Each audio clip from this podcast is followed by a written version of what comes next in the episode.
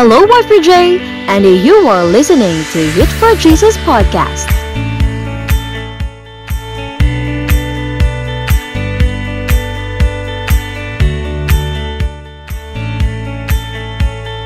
Welcome to our podcast with our new episode. For that, let's start our episode today.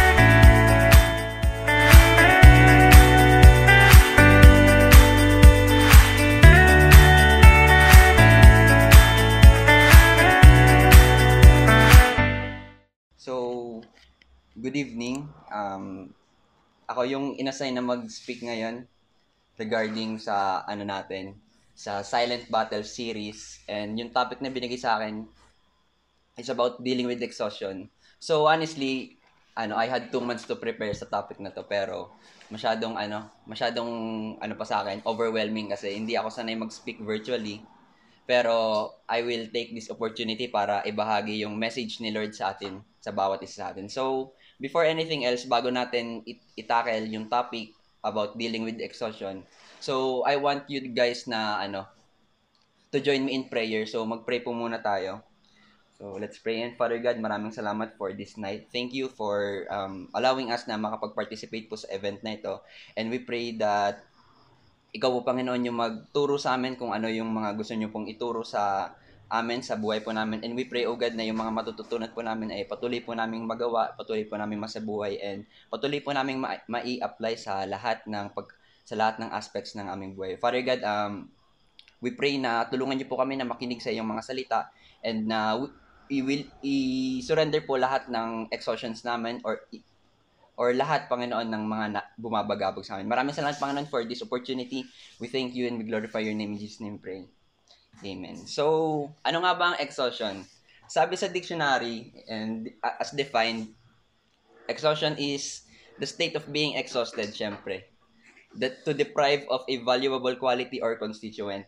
And ito yung pinaka-basic na definition na nakita ko is to tire extremely or completely. Pero in jargon terms, yung parang pagising mo sa umaga, pagod ka na. Particularly, it is particularly, particularly the idea that you are exhausted before the day begins. So, siguro lahat naman sa atin nakaka-relate ng ganong pagkakataon na pagising natin sa umaga, parang wala na tayong drive, wala na tayong strength, wala na tayong ano, inspiration para magpatuloy pa. Parang sa pagising natin sa umaga, gusto mo na lang matulog ulit. Na kumbaga kahit anong rest na ginagawa mo, hindi natatanggal yung pagod na nararamdaman mo. So tonight, as God's messenger, itatakal natin on how to deal with exhaustion. So, honestly, itong exhaustion, napaka ano niya sa akin. Kumbaga, regularly na nangyayari. So, during my episodes of exhaustion, ang daming tinuturo sa akin ni Lord. And I got three pointers na pag-uusapan natin tonight. And itong three pointers, ito yung tinuro sa akin ni Lord while I am struggling, while I am feeling the episodes na nararanasan ko sa buhay ko. So, unang-una, first pointer. Unang-una, we need to examine ourselves in order to to identify what needs to be taken care of. So, bilang mga tao, and kung ilalagay natin sa context of fixing, hindi natin maaayos ang isang bagay kapag hindi natin tinitingnan ng maayos, di ba? So, kailangan nating i-examine muna ang isang bagay para ma- makita natin kung ano ba yung sira neto para magkaroon tayo ng corres- corresponding action para maayos yon. So, kung i-apply natin siya, hindi naman natin pwedeng tsamba ng isang bagay na maayos na hindi natin tinitingnan kung paano siya ayusin. So, kumbaga kunyari may maluwag na tornilyo, ano yung action necessary para i-take? 'Di ba? So, we need to examine ourselves in order to identify what needs to be taken care of. So, kapag alam nating ano, may nagdudulot na sa atin ng ano, may nagdudulot sa atin ng hurt or knowing what's hurting in us reveals what we need to do about it. So, yun nga, I read this quote and I love this I love this quote so much na talaga naging applicable siya sa buhay ko. So, yung quote na yun is ano, ang tawag dito. What we feel reveals what need what needs to be mended and what what we feel reveals what needs to be mended. So, yun nga, kapag alam natin kung ano yung nagdudulot ng sakit sa atin, kaya natin siyang i-address kasi alam natin kung ano yung ugat nung ano eh. Alam natin kung ano yung ugat nung nagdudulot sa atin ng hurt or whatsoever. So, hindi natin pwedeng maayos ang isang bagay kapag hindi natin alam kung saan siya nanggagaling. So, with our for, first pointer, we need to remember na talagang it is an essential thing to know and to do to examine ourselves para mahanap natin, para makita natin kung ano ba tabat yung kailangan nating i-address sa sarili natin for us to be free from exhaustion, for us to be free from anxiety, or for us to be free from something that, ano, that corners us or kung ano man yung kumukulong sa atin. So, and tonight, I want to, ano din, I want to share to all of us na yung triggers ng emotions natin, it reveals what needs to be healed and what needs to be mended. So, we can use our emotions as a variable, kumbaga. We need to use our emotions as a variable para ma-identify natin kung ano yung ano corresponding action na kailangan nating gawin. So, with that, habang sa pag-examine natin ng sarili natin, ano, included dyan yung ano, yung pag-acknowledge natin ng yung hurting process na nararamdaman natin is part siya ng ano ng healing process. So, yun nga, we can preach healing and recovery from what drains us if we disregard the, the hurting process. So, ano nga ba ibig sabihin nun? Kapag, ano pala, kapag, ano, ang tawag dito, kapag nakakaranas tayo ng exhaustion and dinidisregard natin yung nararamdaman natin, dinidisregard natin yung pagiging exhausted natin, hindi tayo, hindi tayo pwedeng makalaya from exhaustion. Kasi in the first place, hindi natin tinitake seriously, hindi natin ina-address by examining ourselves. So, we have to remember na, ito nga, nakasulat dito, when we know the origin of something, we can pull out the roots. Band-aid, band-aid solutions doesn't really address the problem. So, kung alam natin na pag in-examine na natin yung sarili natin na nasabi natin sa sarili natin na ay malala na pala itong nararamdaman ko. So, if you assess yourself and naramdaman mo sa sarili mo na you need an intensive care, hindi mo pwedeng gawa ng band-aid solutions. Kasi kapag nilagyan mo siya ng band-aid lang, hindi talaga mas, hindi mo siya may heal kundi uh, in, ang ginawa mo, pinag-ano mo lang siya. Kumbaga, tinapalan mo lang siya. Okay. So, ulitin ko, we need to examine ourselves in order to identify what needs to be taken care of. So, yun nga,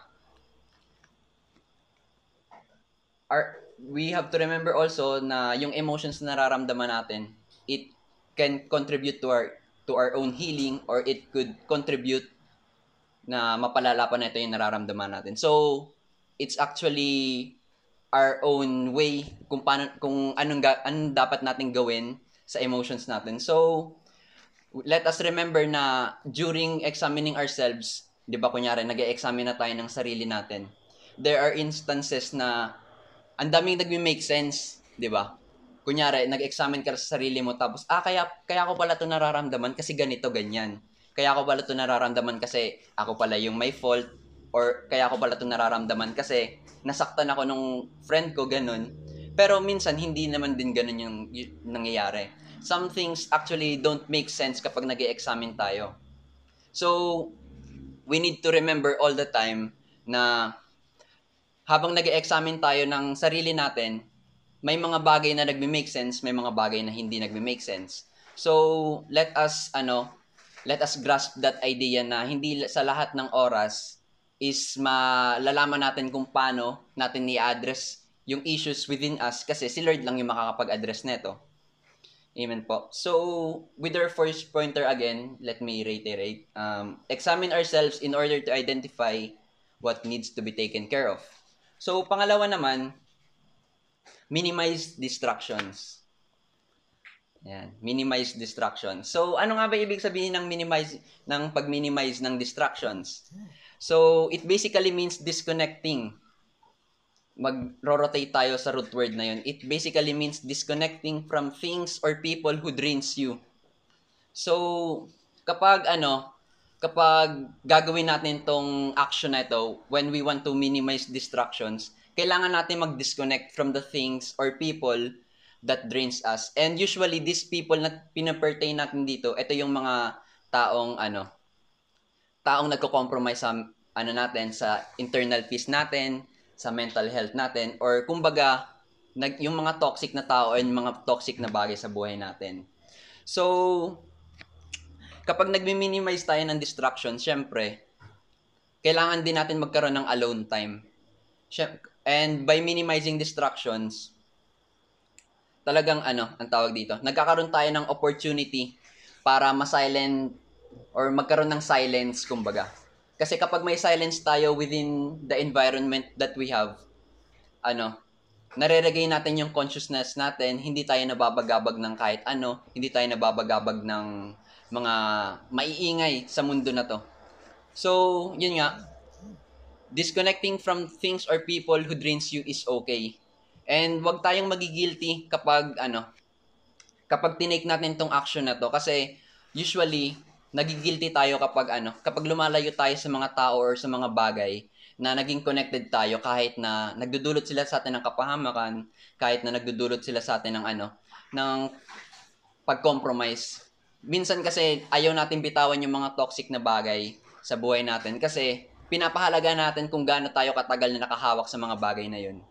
So, let us remember na mas mahalaga na, bum- na bumitaw sa mga bagay na ito kaysa ano kaysa mas mapagod pa tayo lalo. So, yun nga, when we minimize our distractions, syempre, tulad na nabanggit ko kanina, nagkakaroon tayo ng alone time and we can use that alone time para mag-reflect sa araw na ito. Kunyari, at the end of the day, you will have to minimize your distractions kasi gusto mo rin mag, ano, magkaroon ng silence. And when we minimize our distractions, let us do it with God. Let us do it with God na kapag ano, we try to silence the things or the noises na talagang sumisigaw na sa atin, let us draw near to God and do it with God. So, let us also remember na ano ito, disconnection opens other different opportunities and opens other connections. Ulitin ko, disconnection opens different opportunities and opens other connections kapag nagdi-disconnect tayo sa isang bagay, it grants us the opportunity to connect or to reconnect to something na talagang makakapagdulot sa atin ng kapayapaan or makakapagdulot sa atin ng kapahamakan. So, it's actually up to us kung um, kung anong pipiliin natin. And when we try to disconnect, make sure that we will connect to the right people, to the right things. Ulitin ko, when we try to disconnect, let us make sure na we will we will connect to the right things and with the right people. So, yun nga, let us choose our connections wisely. so, yun nga, with that being said, gusto ko lang din ano, i-bahagi ulit na kung alam niyo yung story ng ano, nung pinakain ni Jesus yung 5,000, na, yung miracle na yun, yung Jesus fed the 5,000 miracle. Before, actually, before that, ano, ang ginawa ni Jesus, nag-ano muna siya, kumbaga, nag-draw, nag-draw away muna siya from the crowd kasi gusto niya magkaroon ng alone time with the Lord. And let us remember na when we go to lonely places or when we go to silent places, it doesn't mean that we are lonely. It doesn't mean na gusto nating pakiramdam or it doesn't mean na gusto nating panindigan yung nararamdaman natin. But actually, when we try to go to silent places, it helps us to regain our consciousness. It helps us na ano, makapag-reflect ng maayos kasi hindi hindi naman natin pwedeng i-expect na maiintindihan natin yung mga bagay-bagay kapag sobrang daming informations na nag-overload sa atin.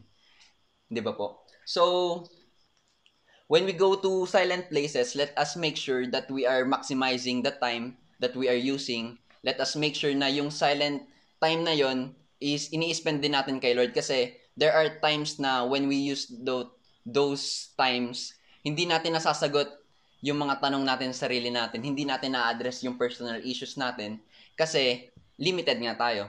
And let us remember that God can be the one na makakasagot ng mga bagay na hindi natin kayang sagutan or yung hindi or even yung mga tanong na kay, na walang sagot yung mga tao. Amen po. So, yun nga, may question din ako tonight. Ito. When we experience something serious, do you expect to heal within the crowd that causes your exhaustion? So, ikaw lang yung makakasagot nito sa sarili mo and alam ko din na alam natin kung ano yung sagot dito. Kasi when we experience something serious, within the crowd that causes our exhaustion, syempre, anong pipiliin mo? mag stay ka ba, ba sa crowd na yun or you will choose to leave that crowd? Di ba? Syempre, ang ideal thing to do is talagang umalis doon sa crowd na yun kasi it basically causes us ano to to be compromised in all aspects of, of our lives, most especially mentally, spiritually, and emotionally. So, if we are within the crowd that causes our exhaustion to be serious or talagang mas lumalala, let us choose to live. Let us choose to disconnect with these things or with these people for the meantime para ma-regain natin yung internal peace natin na matatagpuan lamang natin kay Lord. So, yun nga, with that being said, um, elaborate ko lang ulit na huwag tayong magigilty kapag nagdi-disconnect tayo sa mga bagay na talaga nakaka-compromise sa atin. Huwag tayong magigilty kapag ano, kapag lumalayo tayo sa mga friends natin na walang ibang nagagawa sa atin kundi ano lang, katoksikan, ganun. Huwag tayong ano, huwag tayong magigilty kapag pinili nating bitawan yung mga bagay na hindi naman nagiging beneficial for us. Kasi there is a verse sa Bible, hindi ako nagkakamali, sa Corinthians siya, na everything is permissible but not everything is beneficial. So, with us having the freedom na pinagkaloob sa atin ni Lord, let us choose what is beneficial for us and for the Lord. Hindi natin pwedeng piliin lagi kung ano lang yung ginugusto natin kasi may mga bagay na ginagawa natin na gusto natin tapos at the end of the day mas napapalala na ito yung exhaustion na nararamdaman natin. Kasi hindi siya beneficial, wala siyang nadudulot na maganda sa atin. So, yun nga, let us, ano, let us appreciate the time, the silent time that we have. And through that, i-try natin i, ano, i-allow yung focus natin na hindi maging divided. Kasi kapag divided yung focus natin on, on something, yung energy din natin na consume kasi kapag ang dami mong iniisip na bagay, hindi mo alam kung magsan ka magsisimula. And dun pa lang sa pag, ano, pag brainstorm mo kung anong gagawin mo, nahihirapan ka na. Nahihirapan ka na kung ano yung uunahin mo. Kasi wala kang, ano, wala kang focus on the something, on something that you want to address. So, when our focus is divided, our energy is consumed also. So, let us remember na essential din ang focus when we try to minimize our distractions. Amen po. So, yun nga. And the last pointer that we will be tackling tonight, ito. Third pointer and the last pointer for tonight is take rests from performative emotions.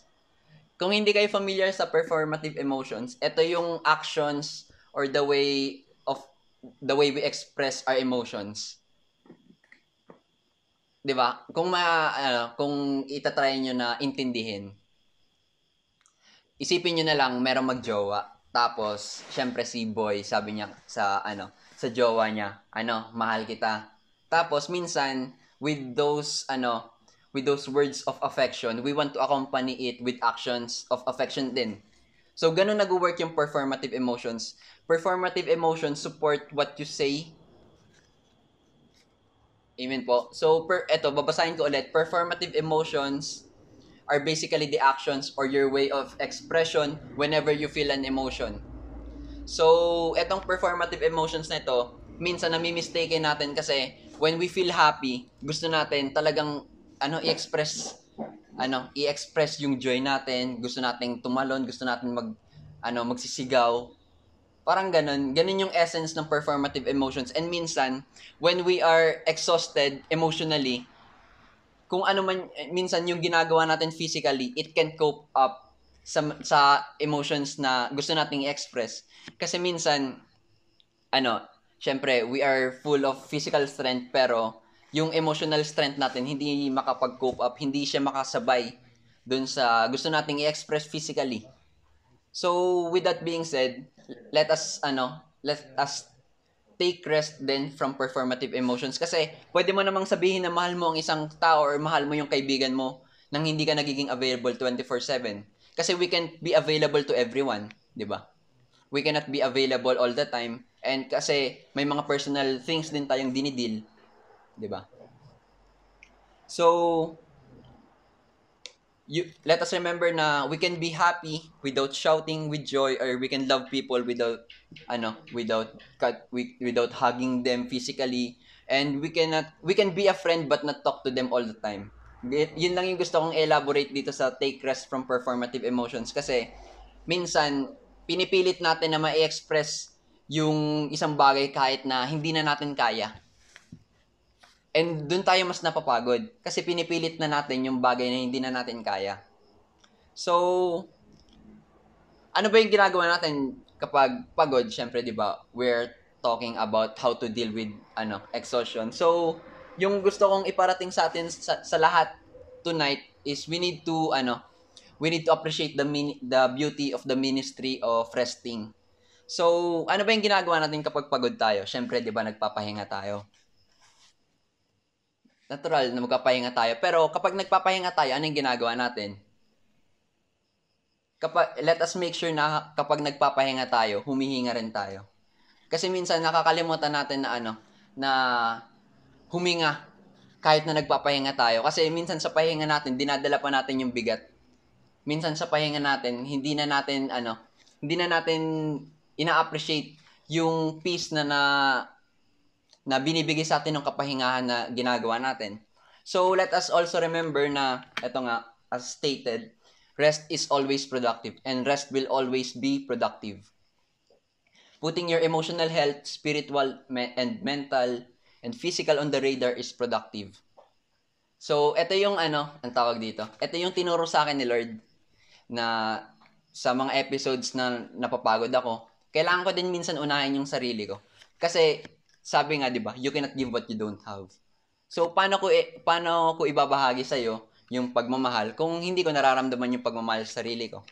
Paano kita bibigyan ng ano ng encouragement kung ako mismo ano pagod nang mag-encourage, 'di ba? So let us ano appreciate the beauty of resting. And ang common misconception kasi minsan when we do something to people naging uh, ano, ang fulfilling niya, ang productive niya. Pero kapag may ginagawa tayo para sa sarili natin, feeling natin hindi siya productive kasi ano, hindi natin ginawa sa ibang tao. Amen po. Kasi ano, yun yung kailangan nating tandaan na kapag ano, kapag inuuna din natin yung sarili natin, may ginagawa pa rin tayo. Resting, when we take rest, nagiging productive pa rin tayo. Kasi may ginawa ka para sa sarili mo, And kapag ginawa mo yun sa sarili mo, pwede mo na siyang mabahagi sa iba, di ba? Di ba ang hirap makisama kapag sobrang exhausted ka? Ang hirap makisama kapag preoccupied ka ng mga bagay or you are clouded with thoughts sa isip mo, di ba? So, when we put our emotional health, spiritual, mental, and physical on the radar, we will be able to accomplish more things than we can nung pagod tayo, nung exhausted tayo. So, when we try to deal with exhaustion, minsan kailangan din magsimula sa sarili natin. 'Di ba? Kasi minsan kapag pinipili nating i-address kung ano yung mga ano, kung ano yung nagdudulot sa atin, kunyari, yung ibang tao nagdudulot sa atin ng exhaustion. Yes, na-address mo 'yon, pero yung sa sarili mo, kapag hindi mo siya in-address, parang ang in vain na lang niya. Kasi magre-recur na lang siya, mangyari na lang siya paulit-ulit. And palagi mong maisip na ginawa ko naman yung lahat, bakit hindi ko pa na-address. So tonight, let us ano, let us appreciate the ministry, let us appreciate the beauty in the ministry of resting. Kasi ano eh, ilang beses na siyang ginawa ni Jesus, 'di ba? When you ano, kung maaalala nyo, uh, eto pala, yung sa Genesis 1, 'di ba, yung creation of ano, the earth. And 'di ba sabi, in the beginning God created everything tapos, He created the heavens and earth. He created the contents. He kinreate niya yung light and day. Pinag-create niya yung ano, yung mga hayop. Pinag-create niya yung lahat ng meron sa mundong ito. Tapos, ano, create niya rin si, ano, si Adan. di ba? And on the last day, on the seventh day, nagpahinga si Lord. dun sa pagpapahinga ni Lord, hindi naman ibig sabihin nun na ano siya eh. Hindi naman ibig sabihin nun na limitado siya. When we try to ano to appreciate kung ano yung ginawa ni Lord doon, talagang tinuturuan niya tayo na kapag may ginagawa ay ano, ang tinuturo sa atin doon ni Lord, we have the time para gawin yung mga bagay that concerns us and we also have the time para magpahinga. Kasi hindi naman pwedeng habang buhay lang tayong gagawa ng gagawa tapos hindi tayo magpapahinga. 'Di ba? Parang paano mo gagawin, paano ka magiging effective sa ibang bagay kung hindi ka ano, kung wala kang strength, kung wala kang comfort, kung wala kang internal peace, kung hin- kung exhausted ka, do you think you you can accomplish something effectively, 'di ba? Ano, parang kung iisip, iisipin natin ideally, hindi. So, yun nga, let us ano, let us appreciate the beauty in the ministry of resting kasi yun nga kung nabanggit ko din kanina si Jesus nag-ano siya parang ginagawa niya minsan nag-disconnect siya sa crowd para ano magkaroon siya ng silent time with the Lord. Talagang ginagamit niya yung time na yun para mag-connect kay Lord. And remember na kung alam niyo din to si Elijah nung mga panahon na paglalakbay niya, ano eh, may punto doon na sa 1 Kings 19 ata yun, na parang winish niya na mamatay na lang siya kasi sabi niya, Lord, this is too much. Just let me die. Tapos, binigyan siya ng, ano, ng kapahingaan ni Lord. He sent an angel to comfort him. And, ito din, si Jonah. Kung kilala niya si Jonah, yung siya yung kinain nung ano, ay nilunok pala. Hindi kinain. Siya yung nilunok nung malaking isda. Tapos, sa Jonah 4, kung, mab- kung mababasa nyo dun, ano, even, despite of, ano, Jonah's anger, kasi galit na galit siya eh. Sobrang galit ni Jonah dun. Tapos, despite of, ano, his anger, binigyan pa rin siya ni Lord ng rest. Bit, nag, ano, nag-provide pa rin si Lord ng, ano, ng plant para tumubo. Tapos, binigyan siya ng shade nun, and that's God's way that that is God's way on meeting our point of needs. Amen po. So, yun nga. Let us also remember na wag natin, wag tayong ma- ma-guilty kapag hindi natin na ibabalik sa ibang tao yung ibinibigay nila sa atin. Kasi for the meantime, we are uncap- we are incapable kasi ano tayo, exhausted nga tayo. So, let us don't not feel guilty kapag hindi ano kapag hindi natin nare-reciprocate yung ginagawa ng ibang tao. Kasi honestly, ano, naging struggle ko din to na I am so jolly, I am so full of ano, ang tawag dito. I am so I am so full of joy na hin- na hindi ko na ko consider yung ano, yung mga kausap ko na hindi hindi ko alam na hindi pala nila kayang i-reciprocate yung nabibigay ko na nape-pressure ko pala sila na ibalik sa akin yung ibinibigay ko sa kanila. So, with that being said, wag tayong magigilty kapag ano, kapag alam natin sa sarili natin na incapable tayo for the meantime para ibalik kung ano yung pinapakita nila sa atin. Kasi nga exhausted tayo. So, when we do that, let us take a rest and let us remember na ano, hindi laging kailangan may accompaniment yung ano, emotions na pinoportray natin. Kasi when we try to be everything to everyone, talaga nakakapagod. 'Di ba? So, God created us li- ano, na limited, we are finite. God created us in his own image pero we are not God. God created us, created us with limitations so that in those limitations talagang ma, ma, ma ano ang limitations natin magpo-point kay Jesus who is limitless, who is uh, the one who gives the ultimate comfort. Yun nga. So, let us remember na anong tawag dito?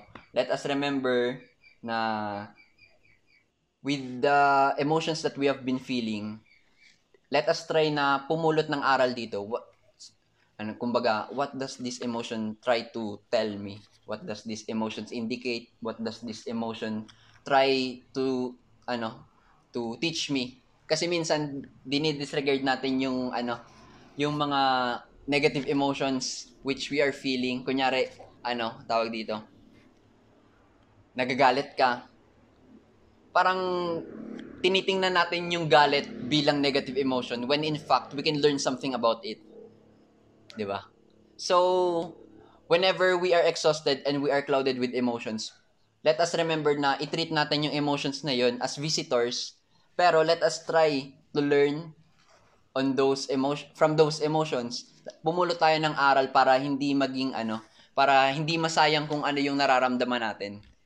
Kasi talagang may mapupulot naman tayong mga aral from the emotions that we've been feeling. Kasi ano, kapag dinidiscard lang natin siya ng dinidiscard, wa, ano ano yung mapupulot nating wisdom? Kasi ano discard lang tayo ng discard, 'di ba? Kumbaga parang wala. So, yun nga. On the next slide, ito. Ito yung ano, yung na-realize ko during my ano, during my episodes of exhaustion na wait lang. At lumitaw na ba? So, eto, God will never give us battles we can't handle. Di ba parang inspirational niyang pakinggan? Pero let us remember na God will allow us to experience battle we can't handle. Ulitin ko, God will allow us to experience battles we can't handle. Bakit? Para mag-rely tayo fully sa Kanya, para maging fully dependent tayo sa Kanya. Kasi nga, di ba tulad na nabanggit ko sa, sa atin kanina, we are created as limited human beings. We are created finite and hindi tayo hindi tayo pwedeng maging everything to everyone. So let us remember na when we when God allows us to experience battle we can handle, yung kailangan nating gawin doon is to fully rely on Him. Amen po. So, let us remember na hindi sa lahat ng oras na itinuturo sa atin ni Lord, ins- ano, um, inspirational. Kasi may nabasa akong quote na, eto, not all inspirational are biblical, but not all bil- but not all biblical are inspirational. So ulitin ko, not all inspirational are biblical and not all biblical are inspirational. So himayin lang natin madali kasi etong unang quote na to, etong God will never give us battles we can handle. Ano, ang tawag dito Napaka-inspirational niya, 'di ba? Pero isipin natin kung totoo 'to, kailangan pa ba natin ng Diyos sa buhay natin?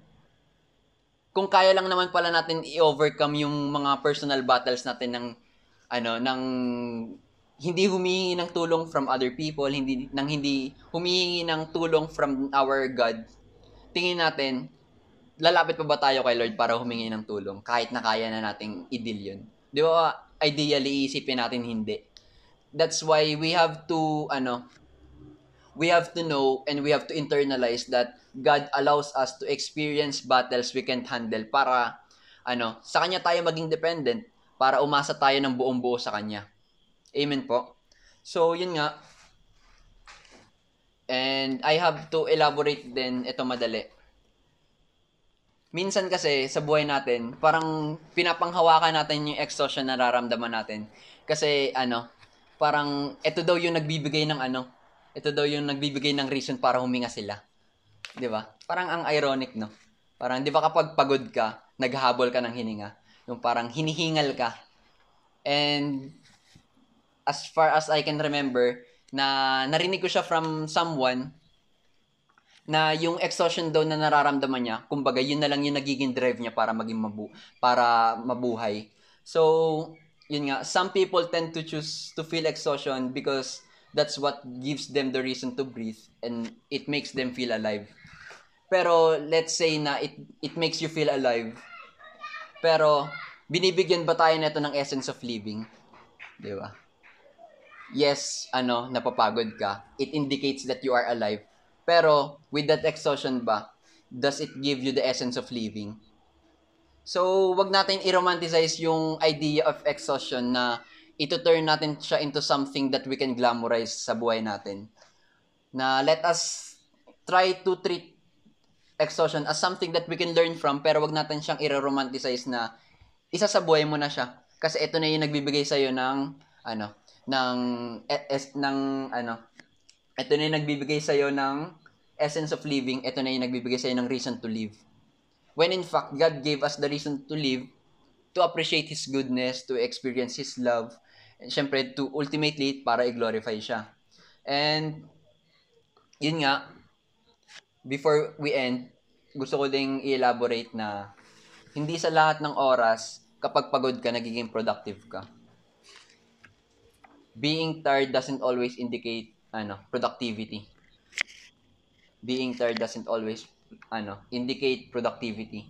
Kasi minsan when we feel tired, even though we're not doing something ano na malala or we're not doing something na talaga nakakapagod, it's actually a sign that something is taking away our comfort, something is taking away our ano, our strength, something is taking away our peace. So, yun nga, before we end, ano ba yung tinuturo sa atin ng exhaustions natin? Let us try to reflect tonight. Ano ba yung tinuturo sa atin ng exhaustions natin? Try, i-try yung tanongin yung sarili nyo na whenever you feel exhausted, ano nga ba yung tinuturo sa akin ng exhaustions na to? So, kung sasagutin ko siya ngayon, it is my need of ano, uncompromised rest. Kapag napapagod ako, naiisip ko, mas, kina, mas kailangan ko ng strength na kayang mag-endure against all trials, against or all tribulations, against all something na talagang mahirap labanan. And yung strength na yon, yung rest na yon, matatagpuan lang lamang natin kay Lord. We can only find this ultimate rest through Jesus Christ. So, ano, alam nyo, alam nyo yung, ano, kung ano yung, tawag ito, yung nakakapagod. Natanong nyo na yung sarili nyo. Alam nyo yung nakakapagod, yung, mas nakakapagod yung hindi ka nagpapahinga. Di ba? Kapag alam mong pagod ka, magpahinga ka. So, kung alam mong pagod ka tapos hindi ka nagpapahinga, you need to address that. Kasi, ano, parang tinitreat mo yung sarili mo as someone na who can endure all kinds of things when in fact may mga instances sa buhay natin na si Lord lang yung makakapag-resolve, si Lord lang yung makakapag ano, makakapag-tackle, siya lang yung may kakayahan para ma-accomplish yung mga bagay na to. So, as we end, may babasahin lang akong verse. Ito yung ano, tinuro sa akin ni Lord whenever I feel exhausted. Basahin ko muna. It is ano, Matthew 11, 28 to 30. So, ito sabi ni Jesus dito, Come to me, all you who are weary and burdened, and I will give you rest. Take my yoke upon you, and learn from me, for I am gentle and humble in heart, and you will find rest for your souls. For my yoke is easy, and my burden is light. So, tonight, I am encouraging you to respond to God's calling right now na kung babasahin natin yung first three words ng Matthew 11:28 which is come to me it is an invitation for us na lumapit sa Kanya tonight. And ang sabi niya dito, all you who are weary and burdened. And I believe naman lahat tayo may ano, may nararamdaman na pagod at different aspects of our lives. So applicable naman siya sa ating lahat. And we need to respond to God's calling right now na pina, na if if God gives us the opportunity to come to him, let us grab it. So yun nga, his command na ano to come to me to come to him let us respond to it and may binanggit siya dito and sabi niya dito and I will give you rest. Kapag nagrespond tayo sa calling niya and we ano and we assess ourselves and tinanggap natin sa sarili natin na tayo yung weary and burdened na to ang promise dito ni Lord bibigyan niya tayo ng kapahingahan so and the succeeding verses sabi dito Take my yoke upon you and learn from me, for I am gentle and humble in heart, and you will find rest for your souls. For my yoke is easy and my burden is light. So, yung ano, yung tinuturo ni Lord sa atin tonight dito, that when we respond to His calling na lumapit sa Kanya, when we acknowledge that we are these people who are weary and burdened, when we acknowledge the fact that God will, ano, that God will meet us or God will ano natuto rin ng Diyos yung pangako niya na bibigyan niya tayo ng kapahingahan, may kailangan din tayong gawin, which is, ano, to take His yo- yoke upon us.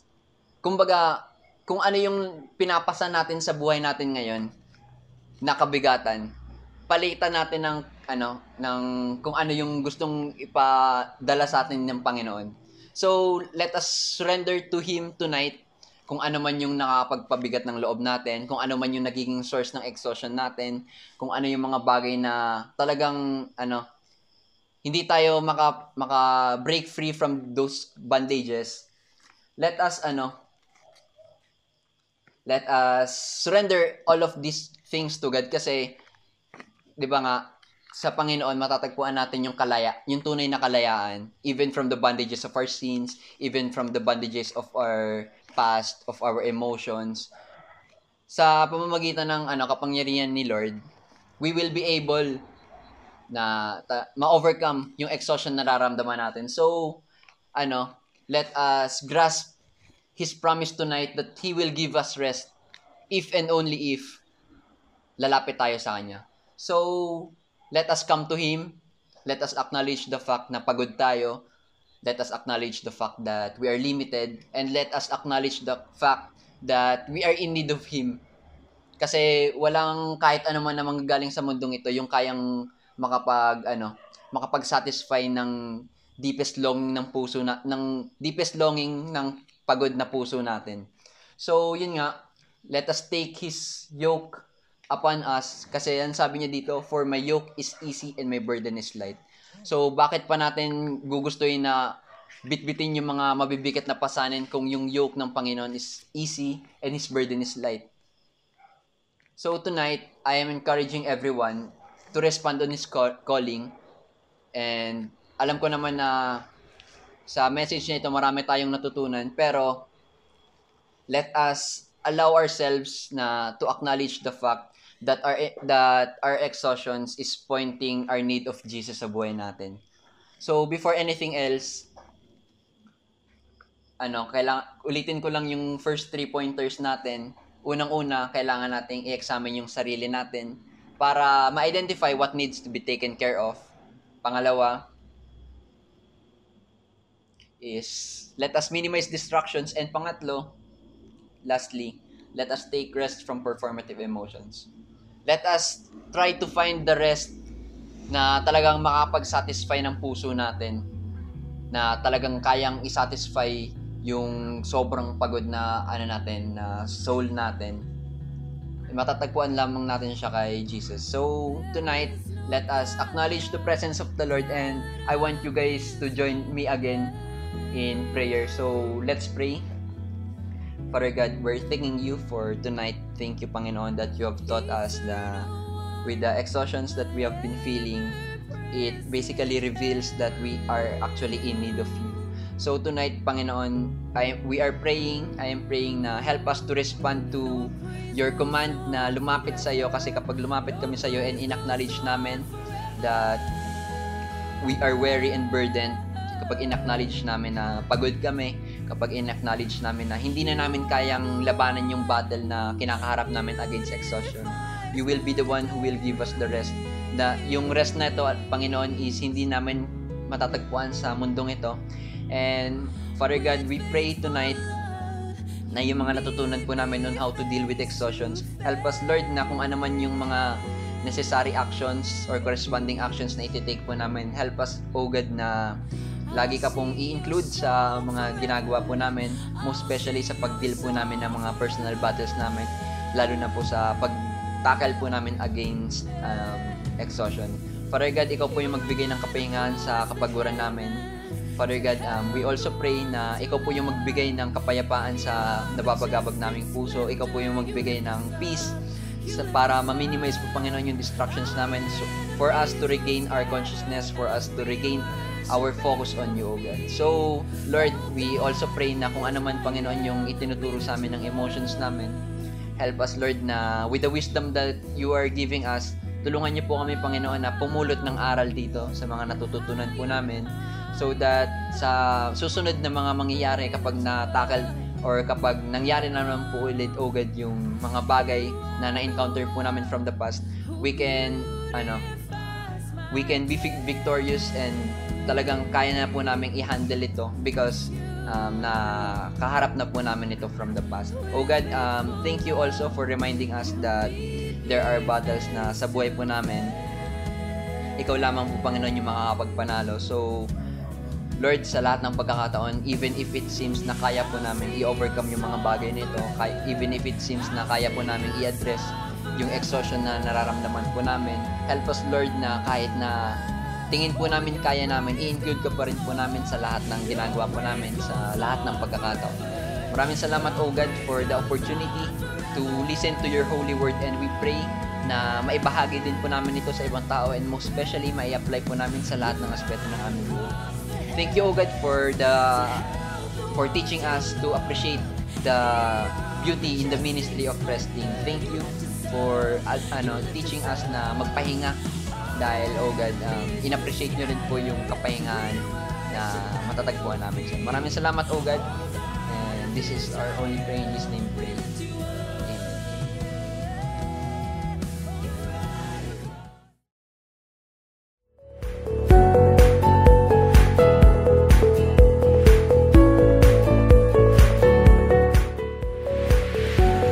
Thank you for listening.